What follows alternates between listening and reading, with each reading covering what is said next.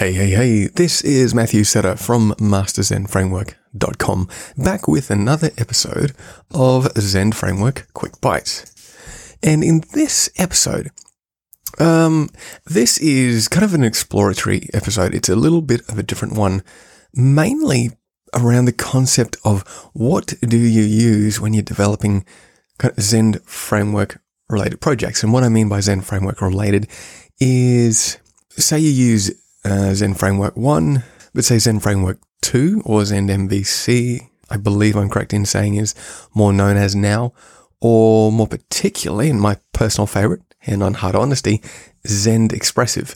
Uh, when those are the foundation framework that you use, what packages and libraries and so on do you traditionally or normally kind of turn to? The reason that I ask that is twofold. Partly is because I've been kind of looking back on the, the tutorials and the posts and articles and so forth that I've been writing on Zend Framework, sorry, on masterzendframework.com for what, the last three years. And I see that it's pretty much just a Zend Framework fest.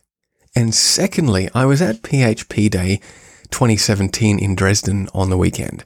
And I sat in a talk called Middleware Web APIs in PHP 7.x by Jan Burkl. He's Jan at Zend uh, on Twitter, and he said that you know that that naming structure of Zend one, sorry, Zend Framework one, Zend Framework two, Zend Framework three is effectively dead. I think he was sort of quoting Matthew Weier O'Phinney there. I don't unfortunately have the quote to hand.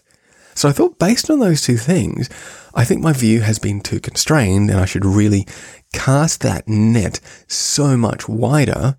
And both in the articles start to look at you know other packages such as Symfony and Laravel components and just individual components, not part of any related framework. And secondly, sort of put it out to you and, and ask, what do you use? And what, what components do you normally use? So I can, I, I guess, guide this lovely community down a more, what, what, a more open, a more inclusive, a broader, more realistic, holistic path. So if you have a moment, please tweet me either at ZF Mastery or at SetterMJD on Twitter. ZF Mastery is probably better. Or message me, uh, Matthew at MatthewSetter.com. Anyway, that's all for this episode.